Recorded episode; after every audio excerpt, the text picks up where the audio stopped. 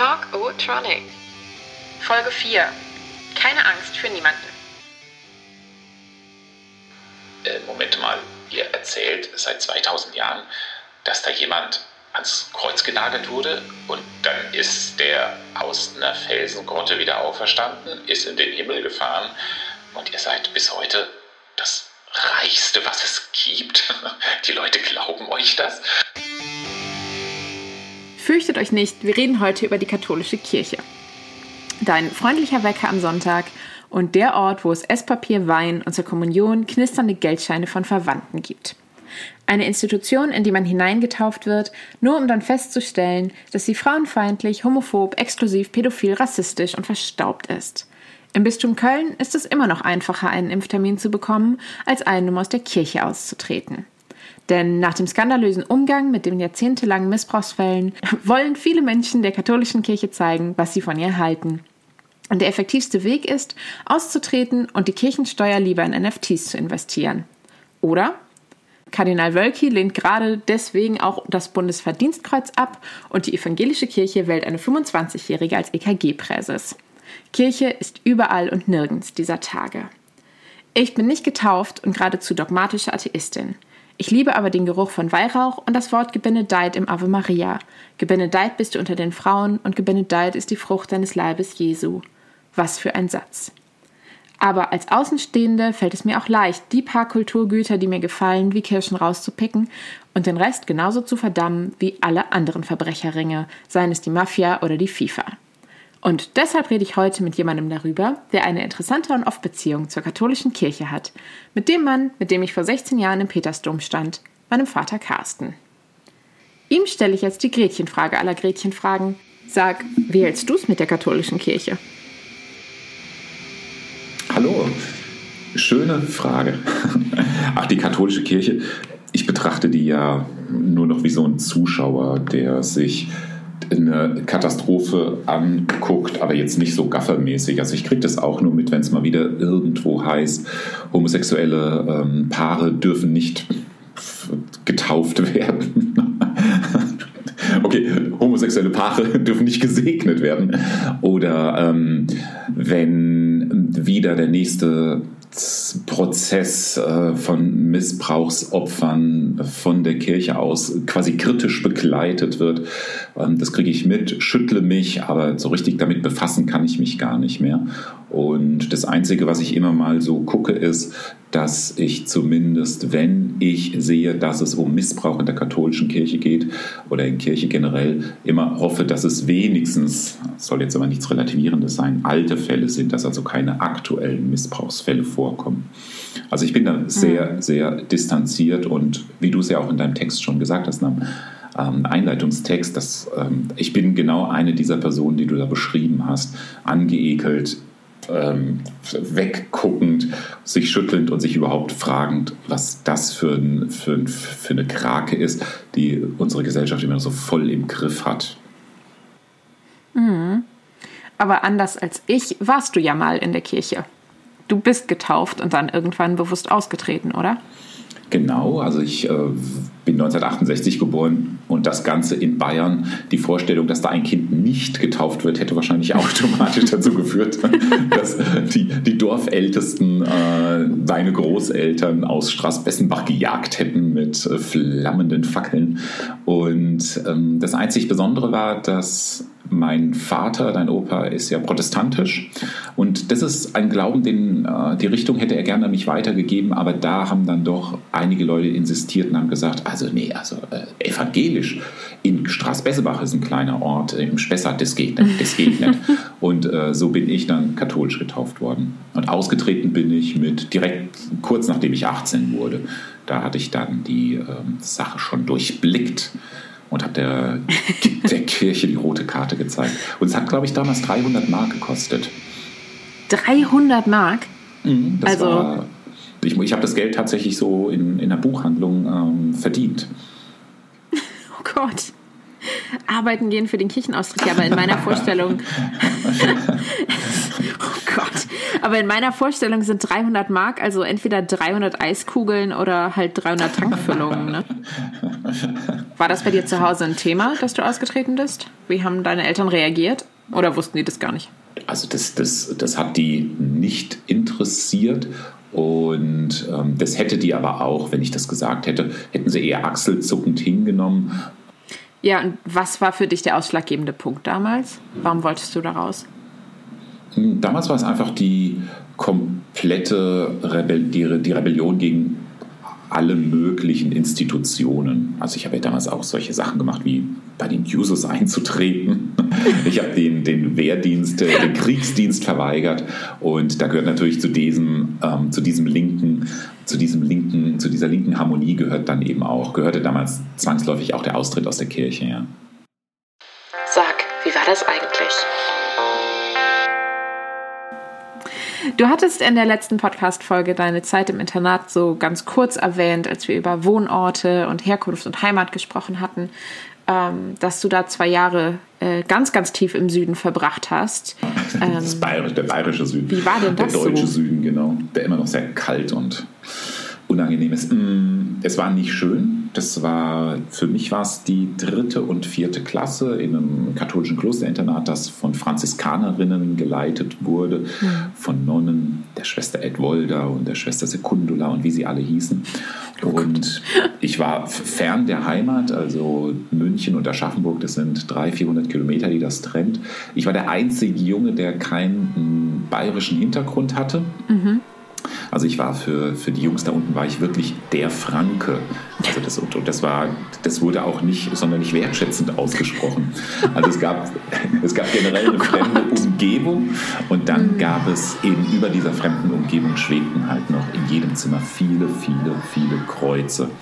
Und durchkreuzt wurden die Szenerien durch Nonnen, Franziskanerinnen in ihren Franziskanerinnen schwarz mit ihren weißen Hauben, ihren schwarzen Schuhen und ihren wirklich verhärmten, strengen Gesichtern. Also ist da meine romantische Kindheitsvorstellung von einem Internat in einem alten Schloss mit äh, Schlafsälen in Türmen, die über Wälder und Seen gucken, nicht ganz zutreffend?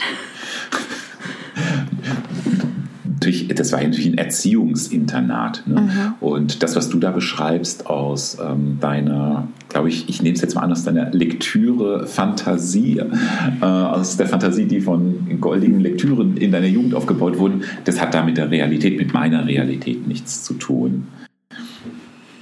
Du wärst gerne in einem Internat gewesen, oder? Ja, schon. nee, also ich muss sagen, die, die Zeit, die du jetzt beschrieben hast, so dritte, vierte Klasse, äh, die habe ich komplett mit der Nase in Büchern verbracht. Ähm, Ich weiß. Diese, diese, diese späten Kinderjahre sozusagen.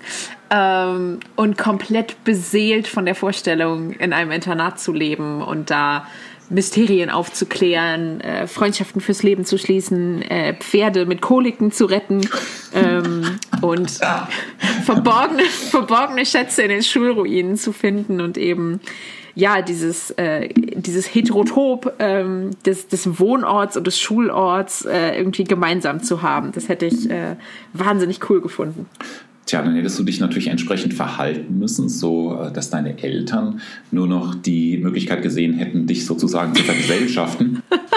Nein, aber jetzt, ähm, also Ja. tatsächlich habe ich ähm, in dem Internat mir einen Schaden fürs Leben geholt, was die Vereinnahmung durch Institutionen betrifft und äh, vor allen Dingen Institutionen, die sich dann eben auch noch auf die äh, Religion ähm, be beziehen und begründen. Ne? Also es ist das ist nicht nur, dass ich da eine, eine sehr strenge, einen sehr strengen Alltag hatte mit sehr, sehr wenig schmeckendem Essen, mit karger Kost, mit seltsamen Freundschaften eher zu verstockten bayerischen Kindern. Ähm, es, kam, es kommt auch noch hinzu, dass ich mir natürlich da jegliche Art von Spiritualität, äh, also die wurde damals für mich wirklich mit einem dicken, fetten Minus belegt. Ne? Also ich, wenn, wenn ich mir überlege, was man uns Kindern angetan hat, äh, an Ohrfeigen, an Drangsalien, wie man uns ins, zu, früh, in, zu frühester Zeit aus dem Bett gescheucht hat, damit wir sonntags zweimal im Gottesdienst in Wartenberg ähm, die, die, die, die, Kirche, die vorderen Kirchenbänke füllen, weil das dem Pfarrer so gut gefallen hat. Und das alles uns immer verkauft wurde, als er ja, tatsächlich ganz billig verkauft wurde, als das gefällt eben dem lieben Gott, dachte ich mir schon sehr, sehr oft, nee, also so lieb ist er nicht äh, bei dem, was ich hier mitmachen muss. Und es war tatsächlich auch, also das Kennenlernen dieser Art von äh, Kaserne. Ähm, das hat, also ich hätte niemals in meinem Leben hätte ich zur Bundeswehr gehen können. Ne? Also ich habe quasi meine Kasernenzeit in früher Jugend in der dritten und vierten Klasse abgesessen. Ne? Im, ich hatte den Befehlston, wir hatten die klare Marschrichtung und wir hatten halt eben in dem Fall kein nationales Ideal, sondern wir hatten halt ein religiöses Ideal über uns schweben, ja. Also Emily, sei froh, dass dir das erspart blieb. Diese schlimmen, schlimmen, schlimmen Dinge, die du jetzt ja mal so ein bisschen aufgelistet hast, äh, die dir da passiert sind. Wie, wie lässt dich das denn dann auf die Missbrauchsskandale in der katholischen Kirche blicken? Also siehst du dich auch selbst als Missbrauchsopfer von, von Gewalttaten? Ähm, oder mit, mit wem siehst du dich da so, so stehend, wenn, wenn jetzt, jetzt auch gerade medial hochkommt? Ja, also ich kann mich ganz klar und deutlich ausgedrückt auf keinen Fall vergleichen mit äh, Jungs und Mädchen, die sexuell missbraucht wurden in der katholischen Kirche. Da ist natürlich bei mir ist das ein, ein psychologischer Missbrauch gewesen im Sinne von äh, Strenge, von fehlender pädagogischer Finesse oder jegliche Art von äh, Fehlen von jeglicher Art von Liebe. Mir wurde aber tatsächlich bis auf in Anführungsstrichen Ohrfeigen und ähm, ich glaube, ich musste zweimal ins Strafzimmer, also ein Zimmer, in dem du dann alleine sein musstest. Aber das Zimmer hat ein Fenster und in dem Zimmer gab es Bücher. Du wurdest da halt äh, ja, in Einzelhaft sozusagen verlegt, um über dich oh mal Gott. so ein bisschen nachzudenken und musstest danach halt einen Bericht schreiben. Ne? Aber das war, nee, aber das war, also das muss ich sagen, das war, äh, in dem Zimmer habe ich ähm, Jim Knopf, äh, glaube ich, sechsmal durchgelesen in den zwei Tagen. Ach, ich habe das Buch geliebt ohne Ende. Mm, deswegen ganz klar, ähm, ich weiß, was uns angetan wurde. Ich weiß auch, dass ich immer noch so, also den, den ein oder anderen Bruch in mir, in meiner Seele habe davon. Aber natürlich auch, dass ich zum Beispiel dir gegenüber niemals ähm, äh, hätte religiös auf dich einwirken wollen. Ich hätte dich jetzt niemals taufen lassen, dich und hätte ich noch andere Kinder gehabt, das wäre niemals in Frage gekommen. Also das Verhalten, das mir damals angetan wurde, hat hauptsächlich dazu geführt, dass ich eben mit der Institution Kirche nichts zu tun haben wollte. Ne? Aber nochmals, ich bin da gesund rausgekommen. Ich bin natürlich dann auch früh genug rausgekommen. Ich habe danach auch am Religionsunterricht, habe ich ja vorhin auch gesagt, so ganz gut ähm, teilnehmen können ne? und habe das dann so für mich abgebucht. Also großer, also natürlichen Missbrauch, aber den fand ich eher hauptsächlich in fehlender pädagogischer Ausbildung auf Seiten der Nonnen und ähm, kein Vergleich zu dem, was, was anderen Menschen angetan wird. Man kriegt es ja auch mit, wenn da manchmal so Fernsehberichte sind, wie diese Leute bis heute mhm. öffentlich, also auch öffentlich äh, leiden oder in der Öffentlichkeit leiden. Unter anderem natürlich auch immer wieder an dem ja. Nicht-Eingestehen der Schuld.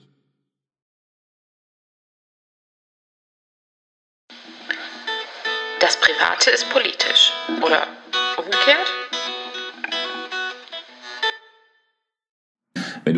dich aber so umguckst und jetzt gerade durch Wuppertal gehst und quasi eine Kirche an der nächsten Kirche stehen siehst, wenn du mitbekommst, wie Leute zu Weihnachten äh, mit glühenden Augen in die Kirche pilgern, wenn du in, oh, zu Ostern vielleicht die großartige Auspeitschung Jesus äh, in Wuppertal mitbekommst, wenn er von der, Heil, von, von der wie heißt das nochmal, hart runter ähm, bis in die ähm, Laurentiuskirche getrieben wird, was, was macht das mit dir? Also was siehst du da? Ist es für dich sowas wie eine Leerstelle, dass du sagst, ach, irgendwie würdest du davon auch gerne ergriffen werden? Mhm. Nee, also ich sehe das eher wie Fußball. Also deswegen kam ich am Anfang auch auf, äh, auf den Vergleich zur FIFA. Ich verstehe das schon und ich bin intellektuell in der Lage, irgendwie die Regeln dahinter zu begreifen. Und ne, wir waren ja auch ein, zwei Mal im, im Dortmunder Stadion klar kann mich das irgendwie ergreifen und packen. So ist es halt ne, so, so, eine Gruppenerfahrung und wenn viele Leute von was bewegt sind, dann bewegt mich das auch.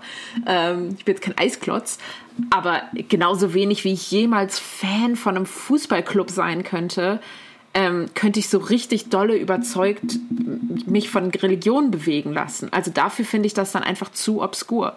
So, deswegen es ist mir vollkommen egal, wer im Sturm bei VfL Bochum spielt und es ist mir wirklich komplett egal, was im Matthäus Kapitel 6.3 steht. Also es ist wirklich so, es ist so eine Parallelwelt, mit der ich so irgendwie nur so einen distanzierten Schulterzucker verbinde.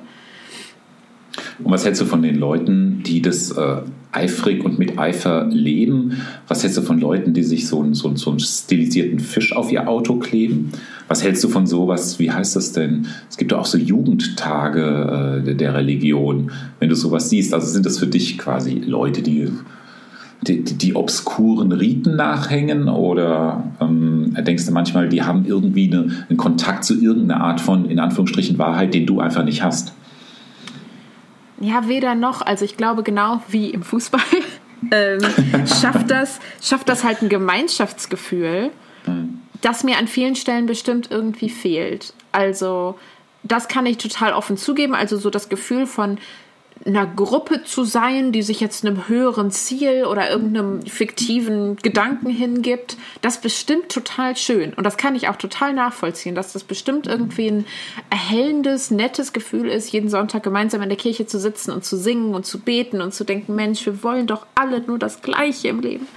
Ähm, das ist bestimmt total nett, aber ich glaube da halt nicht dran. Und dafür bin ich dann doch auch zu individualistisch und skeptisch Gruppenbewegungen mhm. gegenüber, weil ich glaube halt auch, dass das kippen kann. Ne? Also ich glaube, wenn du jetzt fanatische Religionsgemeinschaften hast, das kann dahin sich eben immer auch entwickeln. Also mhm. klar, jetzt sind wir im Moment in einem Zeitalter, wo man sagt, gerade die, die Kirche ist ja irgendwie so auf Betüdeligkeit und Barmherzigkeit irgendwie allen gegenüber aus.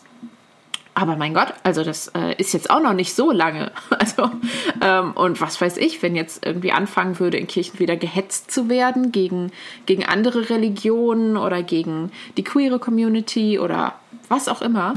Ähm, das kann ich mir auch vorstellen, weil eben so Gemeinschaften, die kollektiv beschlossen haben, vielleicht nicht so viel zu hinterfragen, was da passiert, äh, glaube ich, immer total gefährlich sind. Also du meinst so, äh, so immer noch rabiate Religiosität, wie sie beispielsweise in Polen oder so gelebt wird. Genau.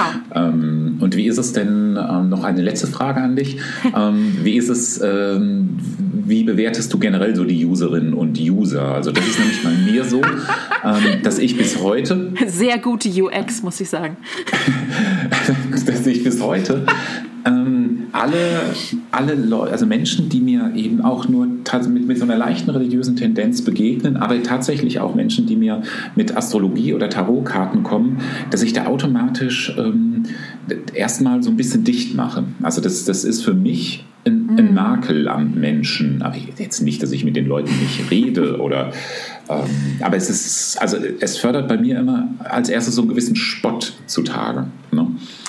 Nun ja, jetzt fördert ja viel bei dir Sport zutage.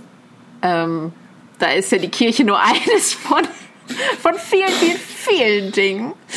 Ähm, nee, also ich, ich finde das irgendwie immer niedlich, wenn Menschen das haben. Ah, okay. Ähm, ja, also für mich ist das wirklich eher, eher so putzig. Also genau auch da wieder wie im Fußball. Also wenn, wenn erwachsene Männer mir irgendwie entgegenkommen und sagen, sie, sie sind richtig gut drauf, weil Mainz Leipzig geschlagen hat, dann sage ich so, Mensch, wow. Also, dass du in deinem Alter und mit all deinen anderen Problemen es irgendwie schaffst, aus sowas Freude zu ziehen, all the power to you.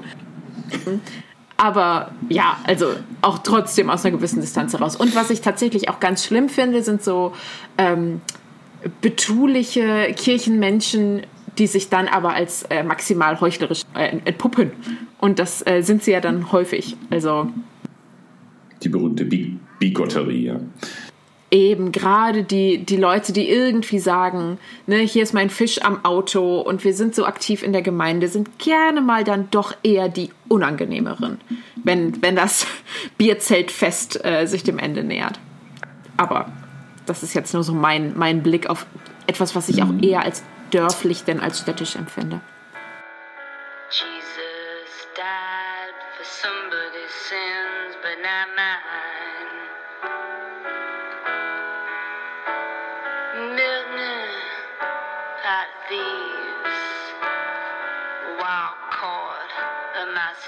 Also, ich komme ja äh, so ein bisschen auch aus einer Businesswelt und ich habe mir manchmal gedacht, was wäre eigentlich, wenn man sowas wie McKinsey mal auf die katholische Kirche loslassen würde? Also so ein äußeres Kontrollgremium, was sagt, so, wir gucken uns den ganzen Bums und jede Excel-Tabelle jetzt mal von oben herab an und entscheiden, was in Zukunft aus euch werden sollte. Also ich finde schon, dass man eine Institution wie die Kirche jetzt nicht einfach über Nacht so abschaffen und verbieten kann. Ähm, auch wenn es da vielleicht Pro-Punkte Pro geben würde.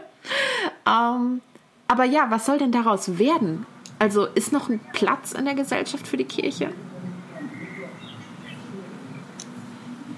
Also abseits von alten Bespaßung und Altenbetreuung und alle zwei Jahre mal, dass irgendein Pfarrer oder eine Pfarrerin tatsächlich sich ähm, um Flüchtlinge kümmert, also denen Kirchenasyl gibt, ähm, sehe ich gar keinen Platz mehr in der Kirche. Also höchstens als, äh, hieß, hieß, also aufgrund des, äh, sie können ihre historischen Bauten, die sie haben, ähm, vielleicht noch weiter kuratieren. Ne?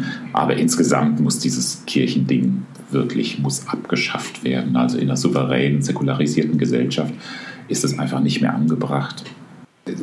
Die moralische Ansprache in der Sonntagspredigt, ich weiß nicht, ob die Menschen die so noch brauchen ob sie sie je gebraucht haben. Und wie gesagt, die, die Altenbetreuung mit Kaffeekränzchen, ähm, das kann man der Kirche natürlich gerne lassen. Aber ja, ich finde gerade im Zuge der ganzen Missbrauchsdebatten äh, wird einfach dieses krasse, kranke Machtmissverhältnis nochmal deutlich was die Kirche jetzt über Jahrhunderte, Jahrtausende hatte in der Gesellschaft, was jetzt aber dankenswerterweise einfach an vielen, vielen Stellen auch aufgebrochen wird. Ne? Also man versucht einfach zu sagen, hey, wir wollen nicht mehr, dass unsere Schulen, unsere Institutionen, unsere Sportvereine, unsere Olympiakader Orte sind, wo so ein krasser, ein krasses Ungleichgewicht herrscht zwischen denjenigen, die Macht haben und die, die von ihr irgendwie profitieren und denjenigen, die ihnen anvertraut werden. Und ich finde einfach, wenn man dazu übergeht, dass unsere Gesellschaft da einfach egalitärer und offener wird und mehr Kontrollinstanzen schafft, dann ist es komplett irre, dass es überhaupt sowas wie das Kirchenrecht geben darf. Also, dass man diesem, diesem Laden und all diesen Leuten, die ja auch so wahnsinnig irgendwie realitätsfern, lebensfeindlich sind, so eine Macht gibt, auch noch ihre eigene Rechtsprechung auszuüben, das ist mir nicht erklärbar. Und das könnte mir niemand erklären, dass man einer anderen Religionsgemeinschaft dieses Recht geben würde.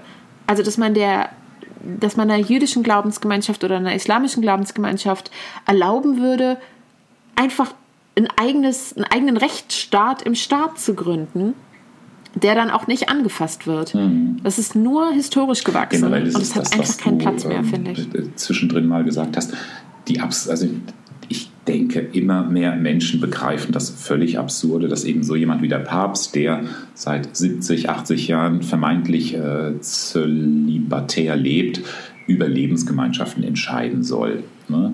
Ähm, denn jemand, der das sind ja jetzt keine Erkenntnisse von mir, man liest mhm. es ja seit Jahrzehnten sehr, sehr oft und immer wieder. Ähm, jemand, der maßgebliche Funktionen des Daseins, maßgebliche Freuden des Daseins einfach nicht kostet und nicht lebt, möchte die anderen gegenüber entweder verbieten, regulieren oder einordnen. Ne? Ähm, Sexualität, Beziehung und äh, Freiheiten, ähm, mhm. das ist eben das, das Verrückte.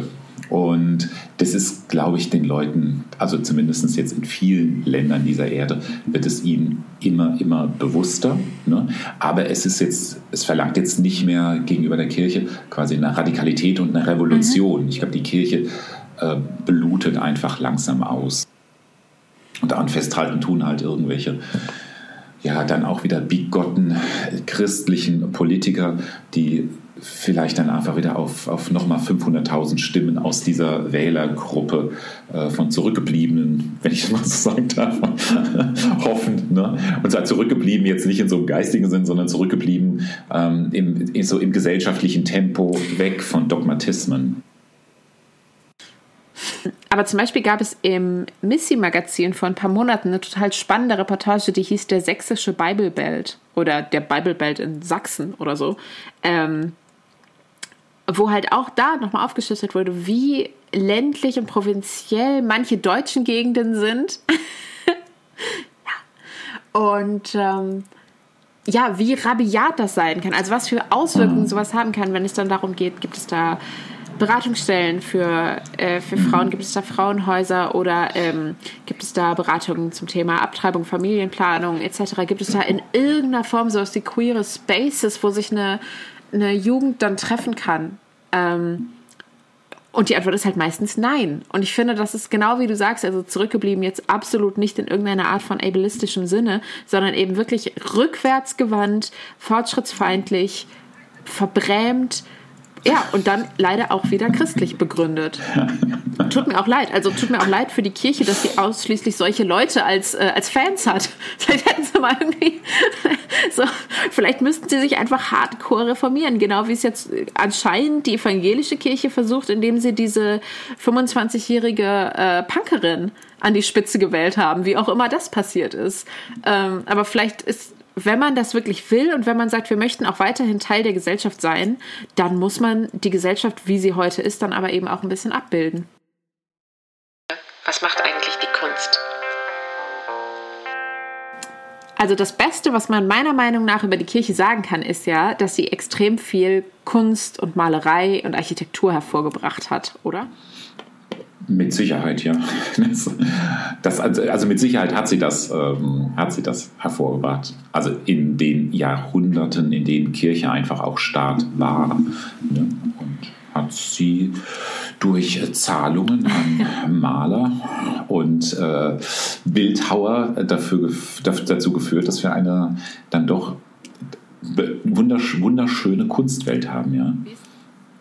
Das hat sie gut gemacht. Wie ist das denn so für dich in, in deiner Malerei, aber auch so in sowas wie, einer, wie einem Entwickeln von einem eigenen Stil? Ähm, hat dich das irgendwie beeinflusst? Gibt es da, gibt es da künstlerische Einflüsse aus, aus der Kirche, aus einem, aus einem katholischen Stil, die dich geprägt haben? Nee, gar nicht. Also das ist natürlich, also es gibt, würde ich jetzt auch nicht sagen, dass es einen katholischen Malstil gibt. Es gibt natürlich äh, viele, viele, viele Stile, die sich mit religiösen Bildern aus der Bibel auseinandergesetzt haben. Ähm, mal packend, mal larmoyant, mal vielleicht stinklangweilig. Aber für mich wäre es ja dann eher eine Frage mit, mit, mit religiösen Fragen. Ähm, also religiöse Fragen in, in, Bildinhalte umzuwandeln und das oder metaphysische Fragen äh, zu Bildern zu machen. Und das findet bei mir aber tatsächlich auch nicht statt. Also ich habe zwar sehr oft ähm, porträthafte, in sich gekehrte Figuren, die definitiv auch am Leben zu leiden scheinen oder das Leben sich nur äh, am Leben betrachtend teilzunehmen. Ähm, aber das sind, glaube ich, so, das sind, das sind globale Figuren. Ne? Also da würde eine Religiosität findet bei mir nicht statt oder eine Auseinandersetzung. Hast du denn ein Bild vor Augen, was dich so geprägt hat, was du vielleicht lange angeguckt hast als, als Kind oder so? Ach, ich, ich mochte tatsächlich die in der Kinderbibel, das war die Bibel, bevor ich das in das Internat kam, also erste, zweite Klasse, hm, da waren einfach die, die, die Zeichnungen vom Lebensweg Jesu, die waren einfach so toll koloriert. Das weiß ich noch. Ne? Und äh, darf man auch nicht vergessen, also all die Figuren, die man da gesehen hat, hatten die Hautfarbe, die du und ich auch haben, ne? aber lebten in einem seltsam exotischen Land und hatten unglaublich exotische Kleidung an. Ne? Ja, und äh, wirkten, wirkten rein und heilig und ähm, unberührt. Und das ist mir aber als Kind natürlich so nicht aufgefallen, aber ich mochte einfach die, diese mhm. Gutmütigkeit, die aus den äh, Bildern herausstrahlte. Ne? Das mochte ich. Aber tatsächlich gibt es ähm, jetzt auch aus der Renaissance oder so ähm, nichts, also nichts, was mich jetzt über quasi seine äh, technischen Fähigkeiten oder über die technischen Fähigkeiten der Einzelnen, waren ja dann doch meistens Maler, hinaus, äh, Tintoretto und wie sie alle heißen, ähm, selbst Raphael, technisch großartig, aber in den Inhalten äh, kann ich mhm. damit wenig anfangen. Ne? Weil es ja letztlich dann oft auch dann Bibelillustrationen ja. sind. Ne? Und da ist mir dann jemand wie Hieronymus Bosch, der dann sowas Abwägiges wie eine, eine, eine Unterwelt malt oder so eine Fegefeuer. Ja, Fegefeuer kann man es eigentlich auch nicht nennen, so eine Fantasiewelt. Also jemand, der einfach zu einem wahnsinnig frühen Zeitpunkt total unique war und vielleicht mit, ja, vielleicht doch irgendwie auch biblischen Bildern gespielt hat, aber die in, in so Fantasy-Landschaften umgesetzt hat, der ist mir dann mhm. wahnsinnig nah. Ne? Den finde ich dann großartig. Ja.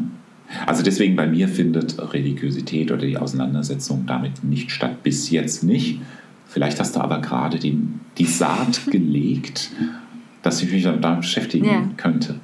Aber ich weiß ja, dass du, ähm, auch wenn ich noch immer nicht im Vollbesitz deines Manuskripts bin, bei dir ist es was anderes. Du äh, in deinem Roman, in deinem äh, Erstlingsroman, geht es ja auch, gibt es, glaube ich, mindestens eine Figur, die mit religiösen Fragen kämpft oder hadert, ne? wenn ich das so richtig mitbekommen habe. Ja, schon.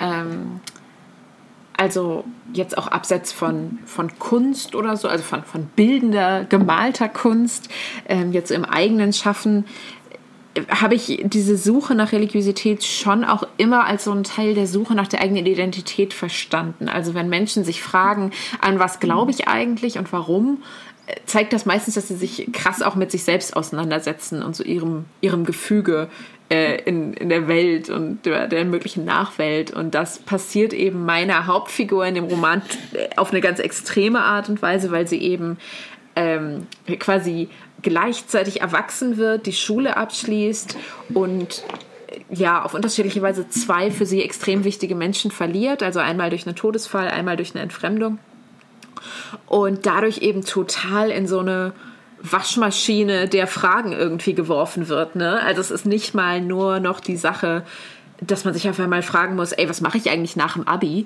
sondern es so komplett alles andere in Frage gestellt wird. Also warum lebe ich eigentlich? Warum warum gibt es mich? Warum gab es meine Eltern?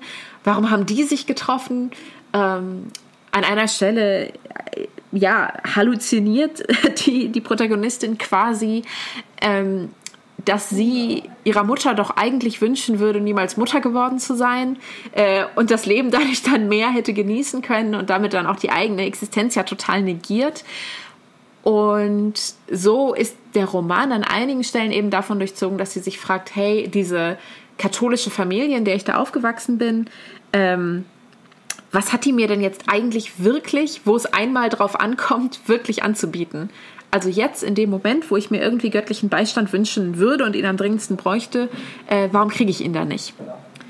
Und ja, so, so wird Religion eigentlich nur als eins von vielen, vielen, vielen identitätsstiftenden Partikeln behandelt.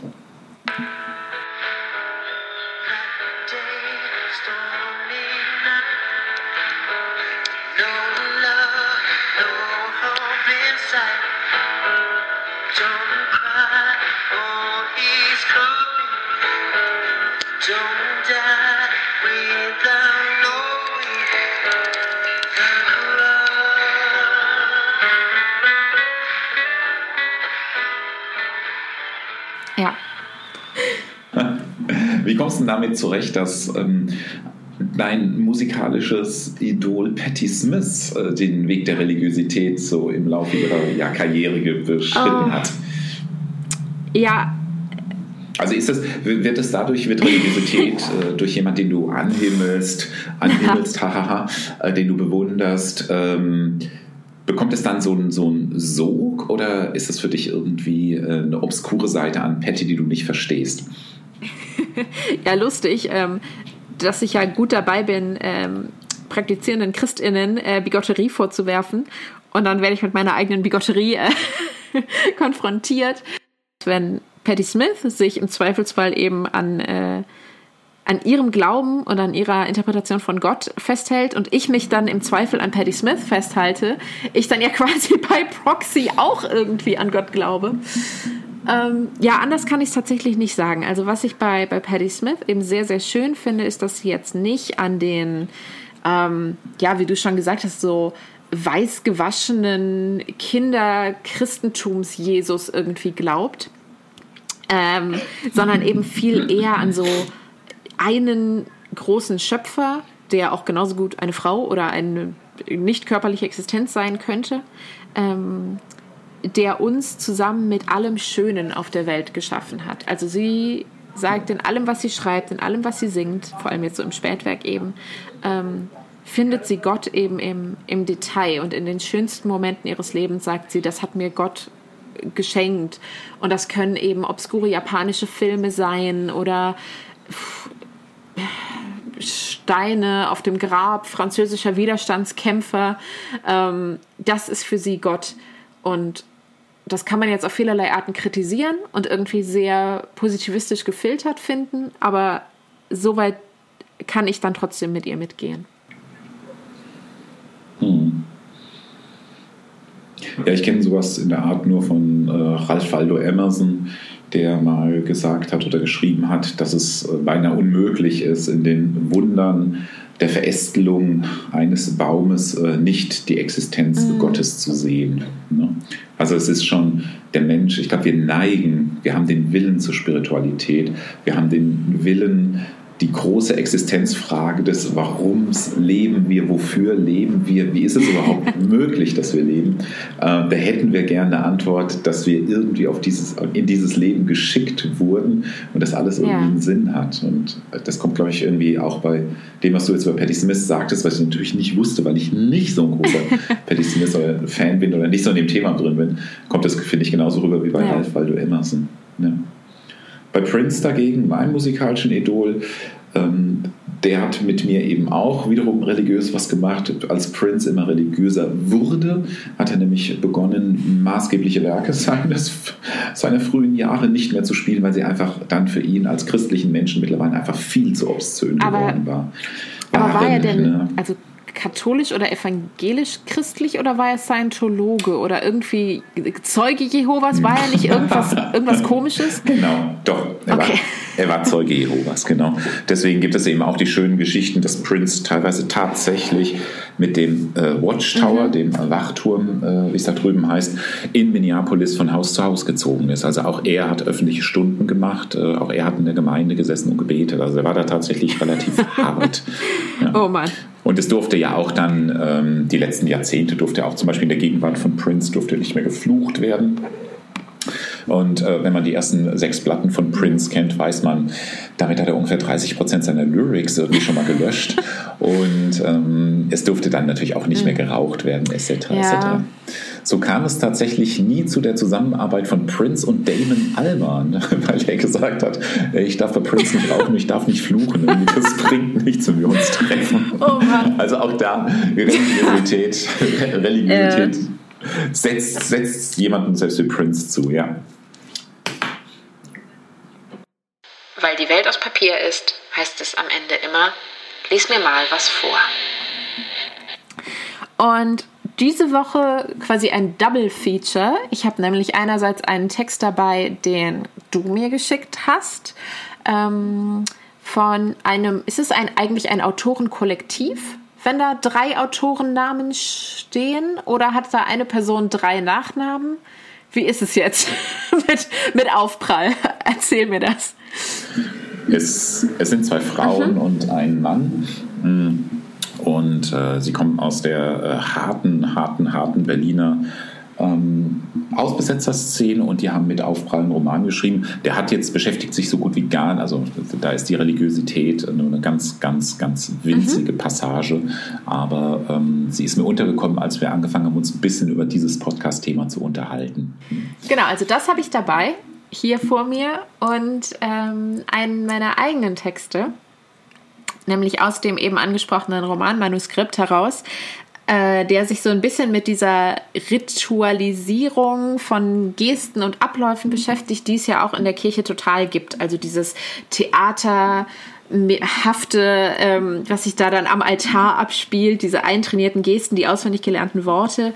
Und das habe ich so ironisch überspitzt auf den Schulalltag und diese Extremsituation einer Abi-Klausur dann übertragen. Und äh, weil du gesagt hast, du würdest dir mehr meiner eigenen Texte wünschen, habe ich den heute mal mitgebracht. Jetzt darfst du aber natürlich aussuchen, äh, was du zuerst hören möchtest. Ähm, ich wollte nur sagen, dass ich nicht mir äh, mehr deiner Texte wünsche, sondern mir und unseren Zuhörerinnen und Zuhörern vor allen Dingen mehr deiner Texte wünsche. Ähm, ja, also bitte, bitte starten mit äh, Aufprall, um dann hier rauszugehen mit okay. Worten von dir. Dann schauen wir doch mal, was du uns da aufprallend aus der Berliner Punkszene mitgebracht hast. Da heißt es nämlich, Elena kam wie eine Figur aus einem Fellini-Film in unser Haus geweht. Ihr Vater war früh gestorben und da die Mutter nicht wusste, wohin mit ihr, gab sie sie in ein katholisches Waisenhaus. Schwarz gekleidete Nonnen mit riesigen weißen Hauben, dazu der graue Trupp kleiner Kinder, die immer brav zu zweit zwischen den Nonnen in der Reihe gehen. Nonnen wie Aliens. Elena erzählte, wie erschrocken sie war, als sie irgendwann entdeckte, dass die Nonnen Beine hatten.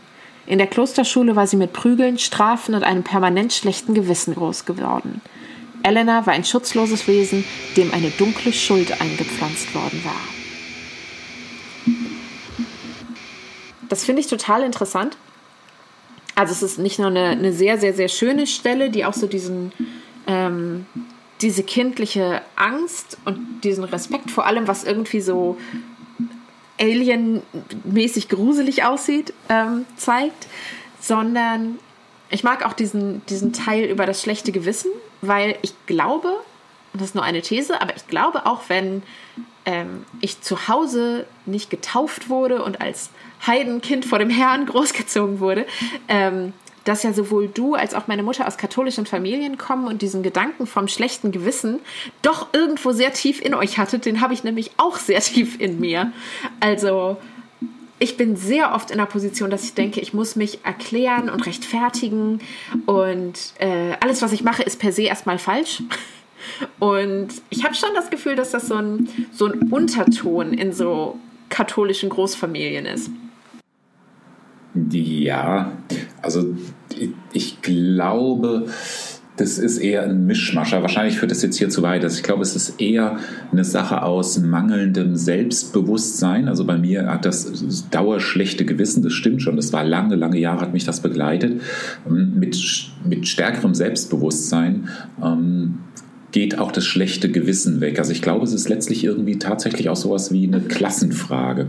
Also es gibt einfach, äh, wenn man sich überlegt, aus welcher Klasse meine Eltern kommen, äh, in welcher Klasse ich stecke und du hast ja quasi den nächsten Schritt in die Akademie dann gemacht, aber du hast natürlich immer noch äh, deine Großeltern und deine Eltern ordentlich in dir stecken.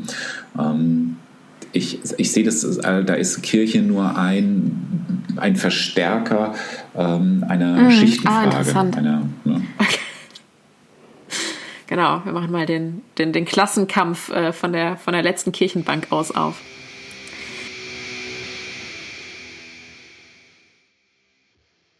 Ja gut, äh, ich würde dann die Textstelle Nummer zwei einläuten. Und die Protagonistin fragt sich eben, äh, ob es in irgendeiner Form göttlichen Beistand für sie geben dürfte, jetzt zum, zum Beginn und Abschluss quasi ihrer, ähm, ihrer Prüfung und eben damit dem Ende der, der Schulkarriere. Und sie sagt, ich wühlte tiefer in meiner Tasche. In den Seitentaschen fand ich Kaugummis, Kopfhörerkabel, einen Labello und den Rosenkranz aus Mamas Räucherstäbchenkiste, in der auch meine Milchzähne lagen. Ich spielte mit den Perlen. Niemand von uns war wirklich jemals gläubig gewesen, und ich hätte niemals zugegeben, ihn in der Tasche zu haben, wie den langweiligsten kulturell aufgeladenen Glücksbringer aller Zeiten. Aber alle anderen hatten jemanden gehabt, der ihnen heute Morgen eine Brotdose hingestellt hatte. Wofür war der Katholizismus denn sonst gut, wenn nicht als autoritäres Ersatzelternhaus? Herr Kollhöfer zog die schwere Tür zu sich heran und ließ uns auf die Treppe zustromern. Als ich an ihm vorbeikam, knuffte er mich in den Oberarm und lächelte aufmunternd. Im Bauch des Raums roch es nach frischer Farbe, nach Baumarkt und Zitronenreiniger. Reih um Reih standen wuchtige graue Tische mit viel Abstand zueinander. Trotz der breiten Fensterfront war es diesig und dunkel, alles blickte nach vorn auf die leere Bühne. Wir setzten uns an vier Tische, je zwei voreinander. Frau Widder-Klein kam rein und trug einen Pappkarton mit unseren Aufgaben wie eine Monstranz vor sich her. Man konnte ihr viel vorwerfen, aber es war unübersehbar, dass die Direktorin die halbe Nacht in ihrem Büro verbracht hatte, um rechtzeitig auf dem Bildungsserver die Klausurunterlagen runterzuladen, nur für den Fall, dass in Düsseldorf ein Modem durchbrannte und jemand eine Diskette falsch herum reinsteckte. Sie war die Hüterin eines nach Anspannung riechenden Berg Papiers. Sie bereichte den Karton Frau Johann und sagte deutlich hörbar: So ein Stress, das mache ich auch nicht jedes Jahr mit. Ich setzte mich auf einen der schwarzen Plastikstühle und stopfte den Rosenkranz in meine Hosentasche.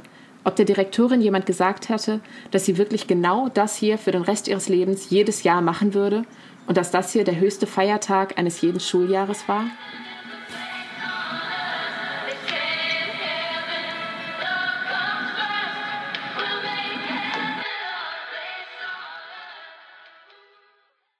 Ja, wunderschön, wunderschön und danke, danke fürs Vorlesen. Genau. Im Namen des Vaters, des Sohnes, des Heiligen Geistes. Gute Nacht.